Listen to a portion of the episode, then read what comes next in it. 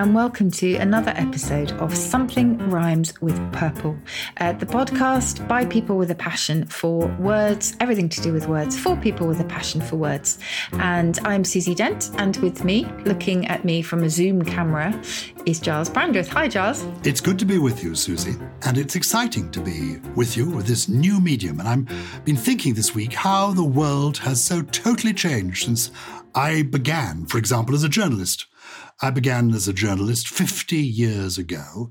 And in those days, when you wrote an article, I'm thinking of that because today I wrote an article and I just did it on my computer. I pressed a button and it was sent immediately to the newspaper and it will appear tomorrow. Whereas 50 years ago, if you wrote an article at home, you went to a telephone you picked up the telephone. If you were like me, then a student contributing to the newspapers, you had to put money into a machine and you had to press a button to get the money registered. And then you got through to the newspaper and you would say, copy takers, please. And they would put you through to a department where there were copy takers, men and women, mostly women, who sat there and took down at dictation what you had written. They then took it down and typed it up. It was then sent to typesetters. A whole complicated raft of things happened that don't happen now. The world was quite different. Newspaper offices were different.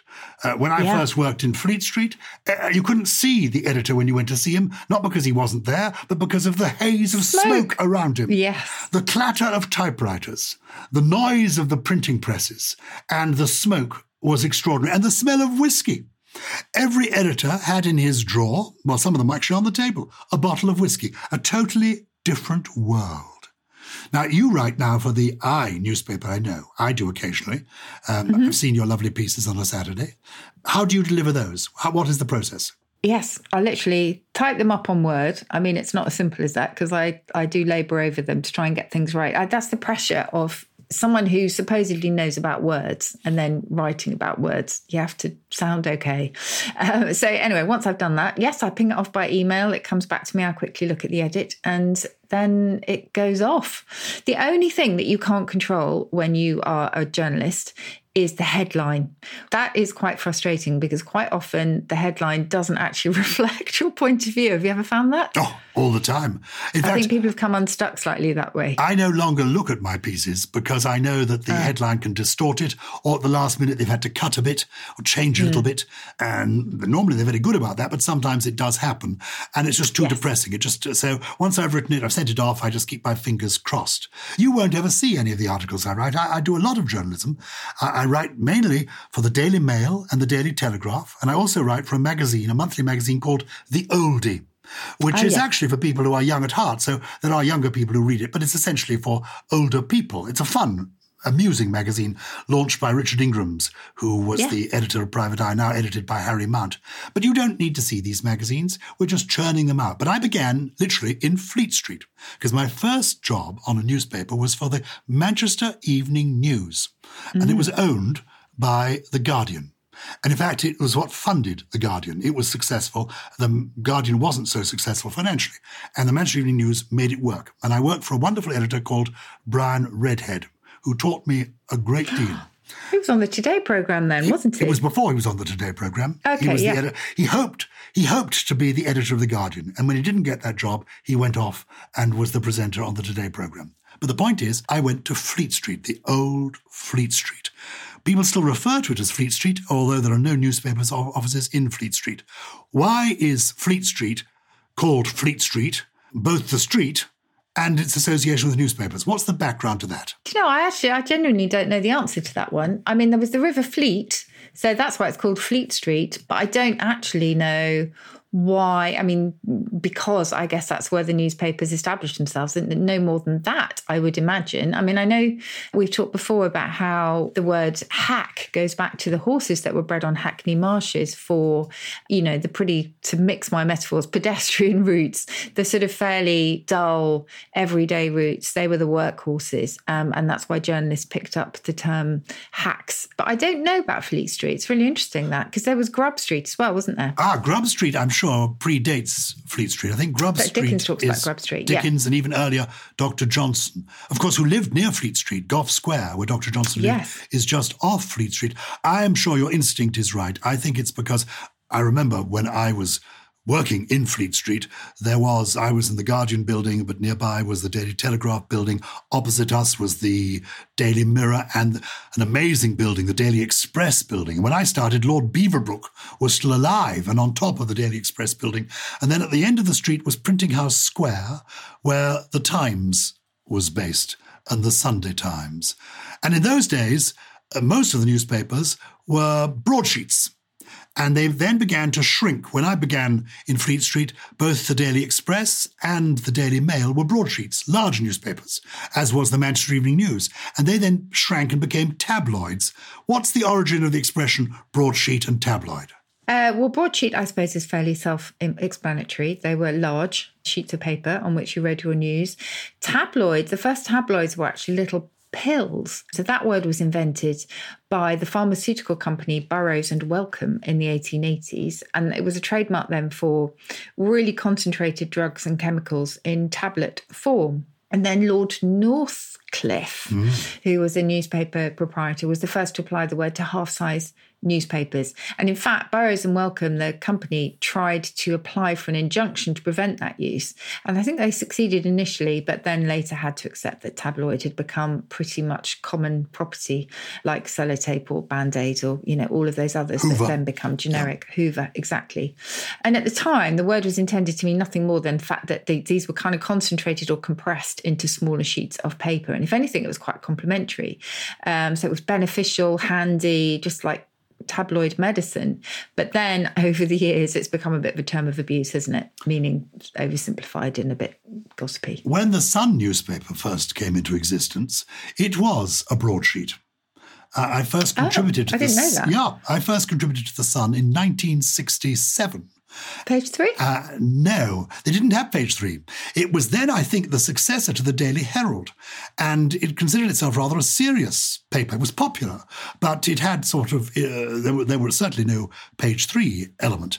And then it shrank and became a tabloid, which to some is a term, a pejorative term. I would say that. Gutter press is certainly a pejorative term. Where does gutter press come from? Gutter press. Um, now, I did look this one up because I thought you might ask me this one.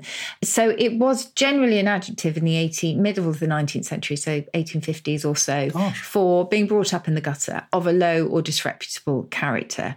And then, you know, over time, that was first of all transferred to gutter journalists, people who just basically dug in the gutter for their news stories, and then to the newspapers themselves. But it's always been pretty insulting. So gutter because the gutter leads to the drains, the drains lead to the sewers, that sort of thing. Yes. That's why you're in the gutter. Yes, we're all in the gutter. But some of us are looking at the stars. stars. Yes. What about yes. the word gutter snipe?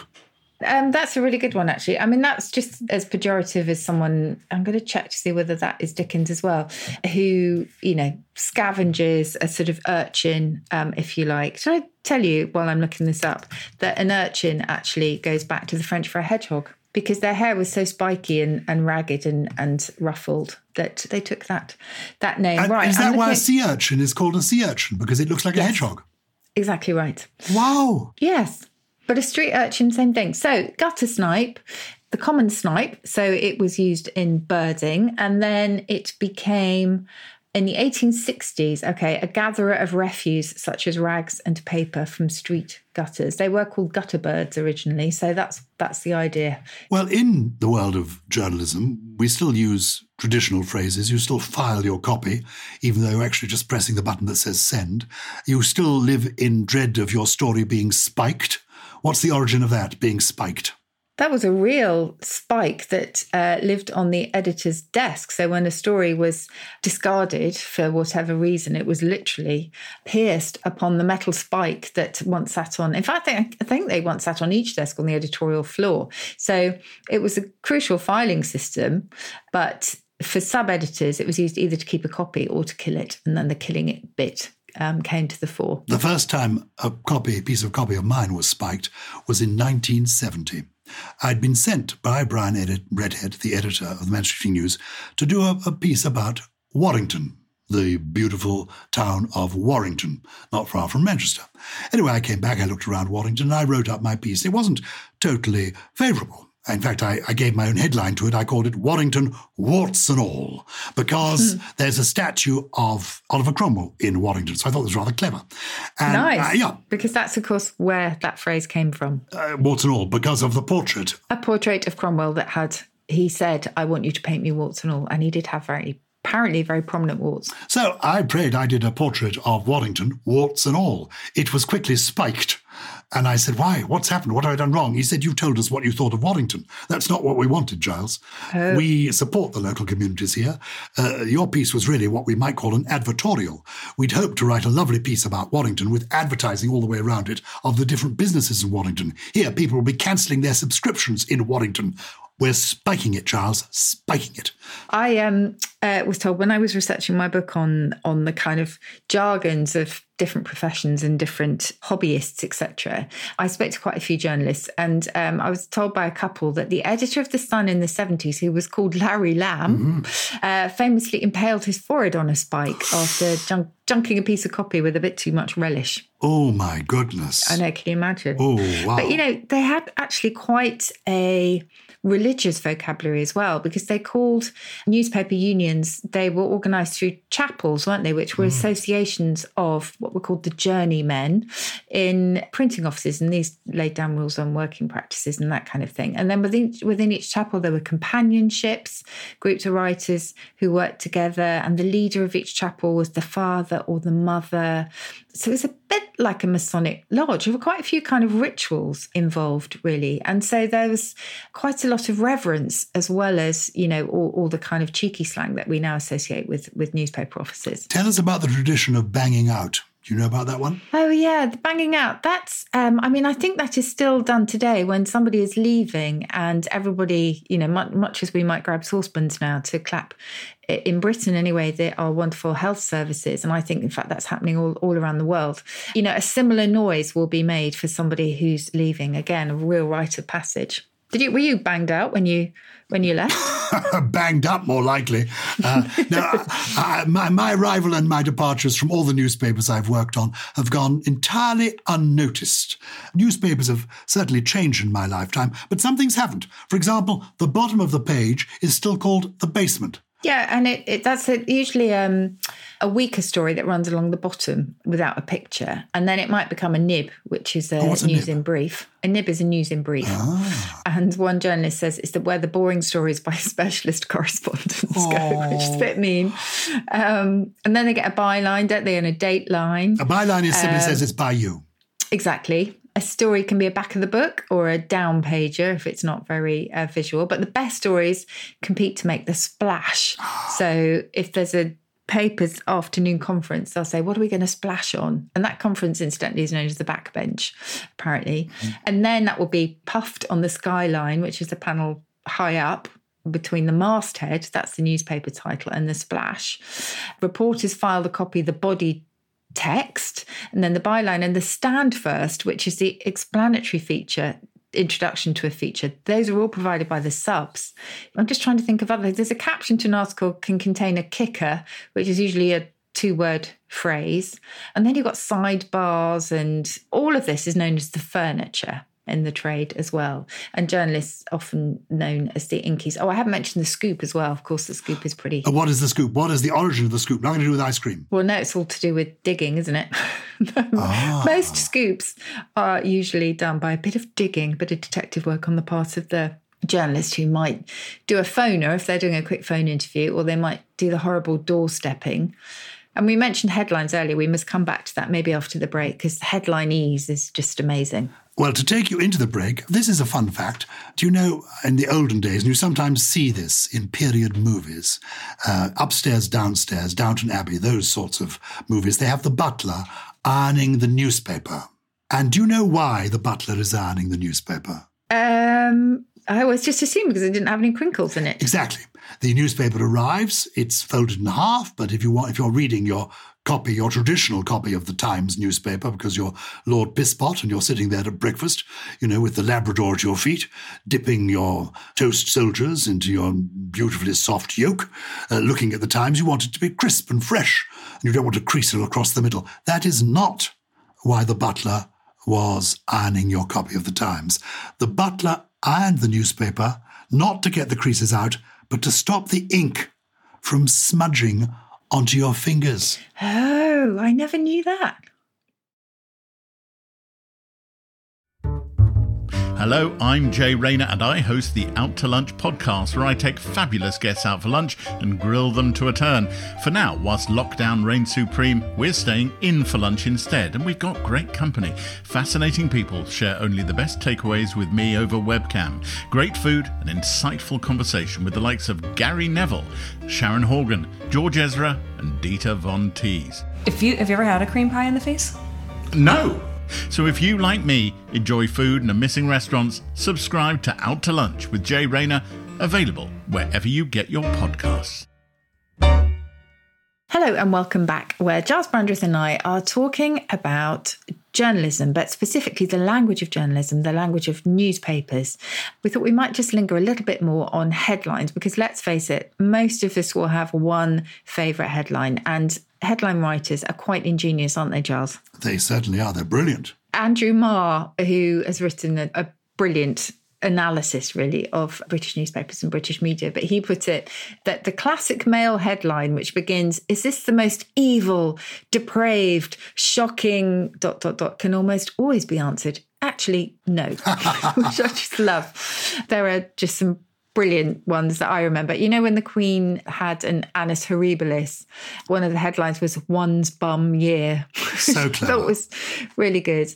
And light years away from that, you know, a century earlier than that, headlines were things like "A judge's wife cured of pelvic catarrh." That was one of the really early headlines. Good grief, the mind boggles. But those ones, those royal ones, they're a bit of a stereotype. And I use the word advisedly because stereotype's a word that comes from journalism, printing. Yes? Yes, stereotype definitely. I mean, in fact, you know, so many of the words that that we use when it comes to hackneyed language, and I mentioned hacks earlier, do go back to printing. So stereotype, one of them, you know, stereotype. I'm just actually going to look up to see when it first came into um, uh, into use because it was a stereotype plate, really, which was the process of printing in which a solid plate of metal was used for printing instead of the form itself, if that makes sense. 1800, it said here. And uh, we've just taken that to mean continuing or repeating something without any change. It's a stereotyped phrase or a formula or whatever. And cliche, the same thing, again, something hackneyed. And cliche is rather wonderful because that goes back to the French and it was thought to be imitative of the sound of striking molten metal in order to make a cast and, and maybe kind of dropping it into the into the heat. So cliche. I love that. That was designed to be onomatopoeic um, from the start, that one. I like that. I, I like that one too. I've been trying to remember the headlines that I've loved seeing Oh, recently. yes. There was one, and I have remembered it now. Because I take an interest in teddy bears, I was struck by this. Uh, a poor child managed to flush its Winnie the Pooh teddy bear down the loo.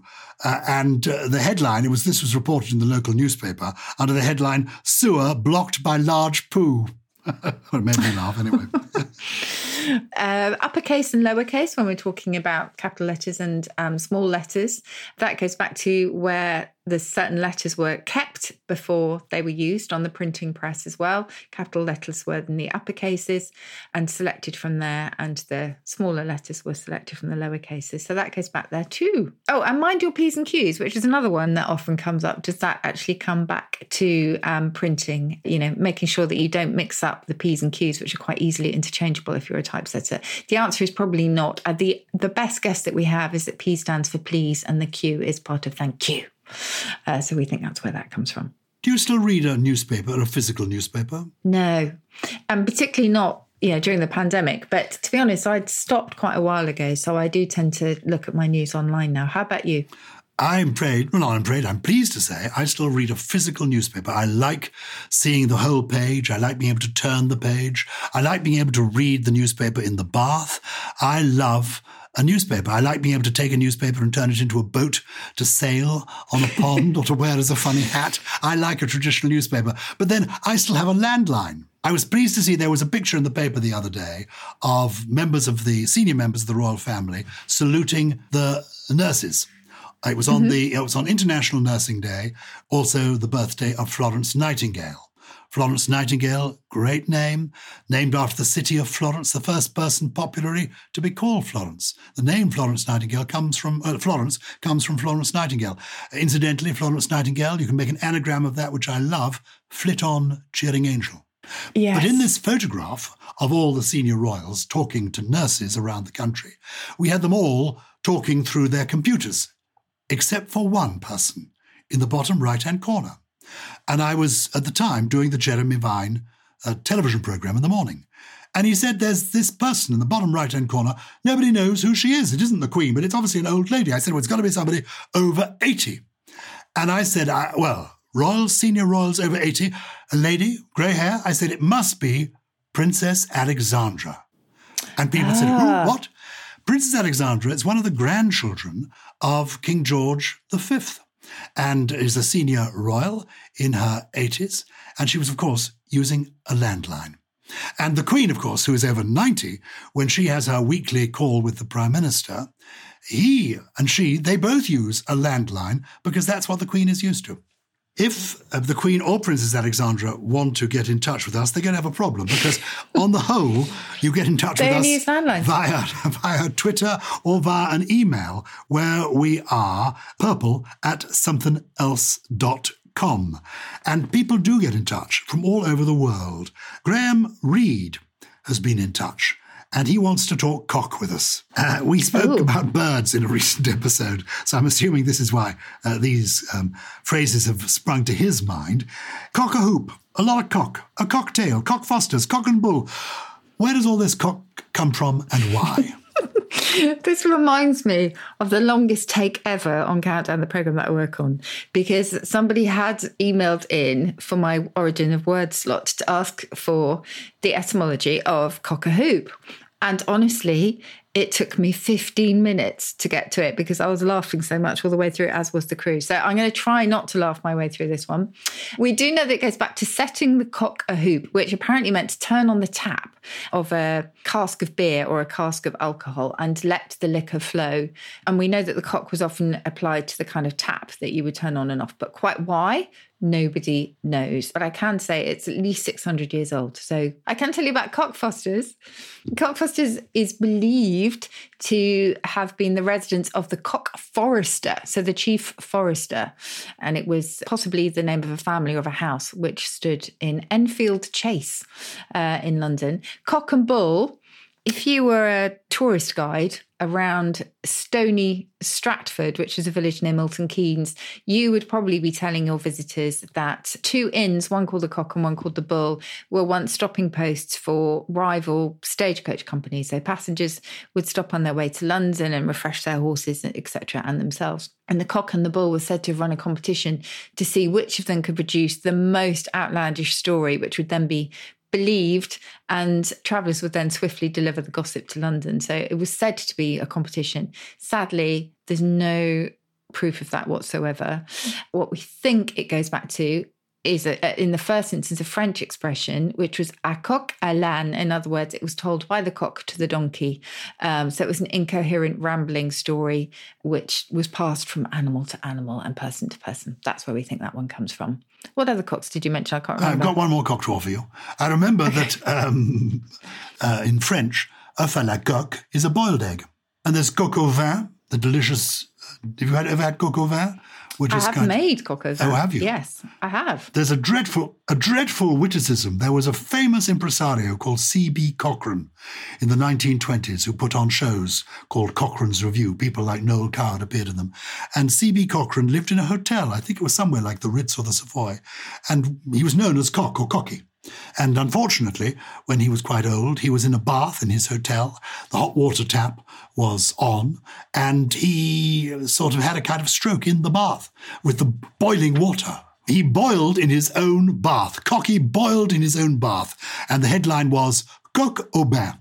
Ah. Perhaps too subtle. No, I, I do get it. It's au. Anyone listening in, tuning in at precisely this point in the podcast is going to wonder what they've landed upon because I'm now going to tell you about cocking your pistol in readiness. I'm afraid it goes back to the 16th century idea of causing something to stick up in an assertive, defiant, or jaunty way. And from there, you could cock your hat, you could turn up the brim of your hat, or you could place a match in the cock of a matchlock in firearms. And then uh, finally, when you were loading your firearm, you are raising the hammer, aren't you? So there you go. I'm afraid it all goes to back to things sticking up. But I like the idea of it being jaunty. That's my style. Always jaunty. Moving Always jaunty. swiftly on. Yes. At K8 Wayne on Twitter has communicated to say, really enjoying something rhymes with purple. It's the perfect lockdown distraction. And podcast for walking the dog. Is there a word for that? sigh you make when you've just had your first sip of coffee in the morning. If not, what should it be? Yes, is Kate, isn't it? I remember she asked me this, and I did answer on Twitter because I immediately thought of one of my favourite words ever, which is suspire. And to suspire is to breathe out with a sigh. It can be in relief, it could be regret, or it could be after the perfect cup of coffee. Multi purpose word, but it's just beautiful Just and very old. aspire, that early Yes. morning sigh of satisfaction. Hi, Gyles and Susie, uh, writes Harry Johnson. In a recent podcast, you talked about homonyms, words that are spelt the same but have different meanings. Could you please touch on, or riff on, in Susie's case, words that are spelt the same but mean completely opposite? To each other. For example, dust. One can dust a windowsill to remove dust, but can dust a cake by adding sugar. Yes, well, they're also called Janus words, these. Um, Janus, the god that famously had two faces and gave us January, because January is the start of the year when you look back at the one just gone and, and you look to the one ahead. And it gave us janitor because Janus was also the gatekeeper of doorways.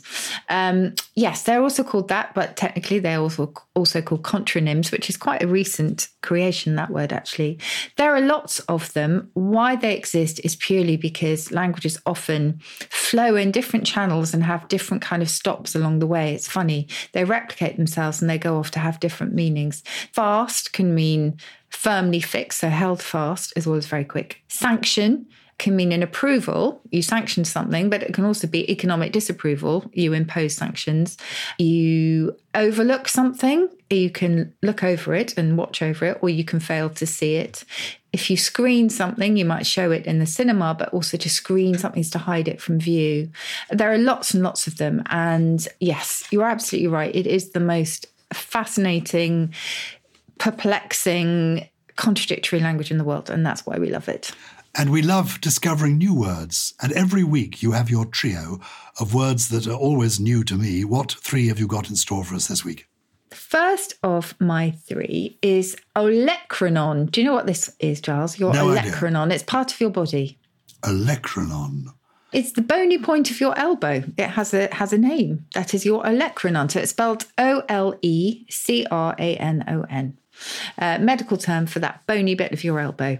I just love the sound of this one, and any of our um, listeners, our purple people, must forgive me if I sometimes repeat myself because myself because sometimes I go with the inspiration of a particular day, and if I've encountered something that reminds me of it, that's the one that I'm going to go with, and it's a huff snuff.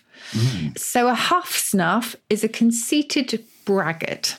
Take your pick. I'm trying to be kind and gentle during lockdown, but occasionally a voice of irrationality and just stupidity kind of thunders through the airwaves and you can describe them as a huff snuff. So someone who kind of huffs and puffs and just walks around believing themselves to be better than everyone else that's a huff snuff. Um, and finally i have mentioned before the word wamble cropped which is when you were severely crapulous. In other words you've drunk too much you've eaten way too much which let's face it is a danger during lockdown and you you wake up feeling awful if your stomach, however, is just churning a little bit uneasily because you've overdone it, perhaps you've, you know, tasted something that's not to your liking, you can just describe your stomach as wambling.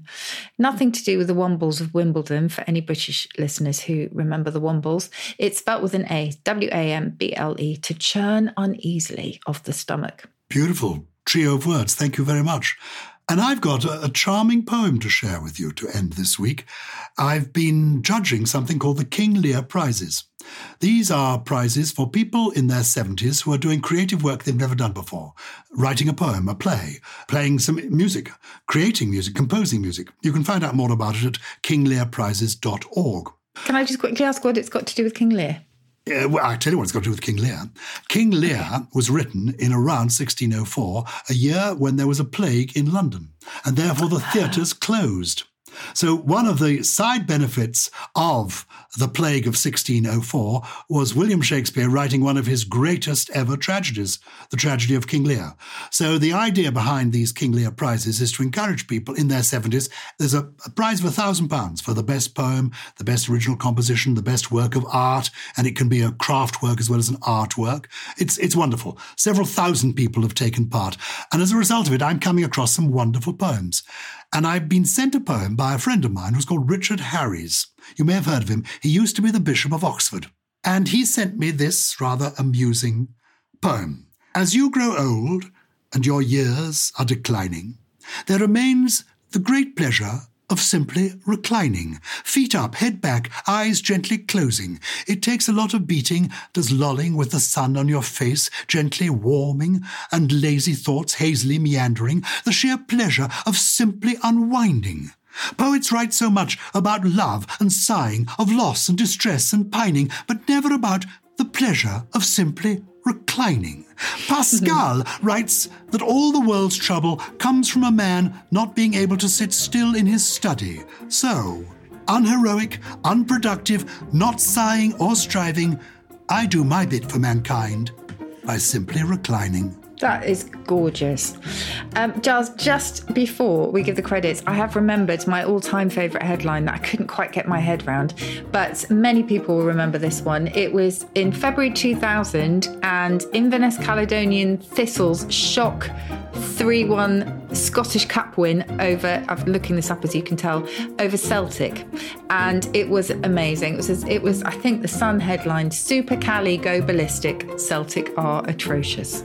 Genius. They're not brilliant. If you want more genius. of this, you can subscribe to us and you can always communicate with us. Purple at somethingelse.com. Something Rhymes with Purple is a Something Else production. It was produced, as always, by the brilliant Lawrence Bassett, with additional production from Steve Ackerman, Grace Laker, and who was it, Charles? Gully. Oh, Gully. No huff snuff he.